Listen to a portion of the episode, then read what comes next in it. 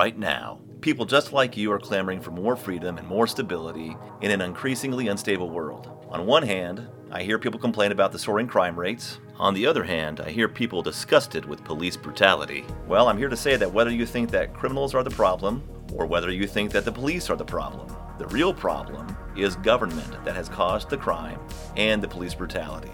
Government is the main source of society's problems. Let me say it again. Government is the main source of society's problems. If you've ever heard the expression that the fish rots from the head down, you know exactly what I'm talking about. It's corruption. Government is designed, intentionally designed to be corrupt, to corrupt the state, to corrupt society, and the lives of the people. This is done by changeable law. If the law can be changed, it is corruptible. What that means is that government employs a system of corrupt law. Think about it. When society's laws are corrupted, the people become corrupted.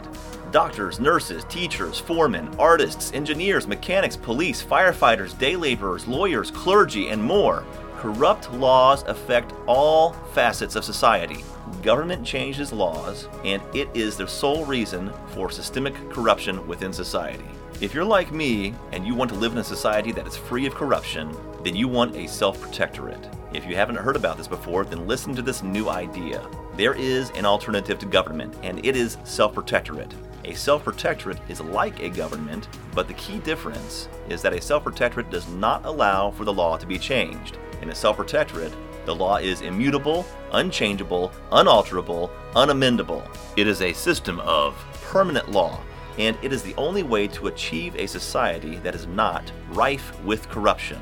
I am the Burb. Visit BeTheBurb.com and take action now. Learn about self protectorate. Tell your family, tell your friends. Let's put a stop to corruption together.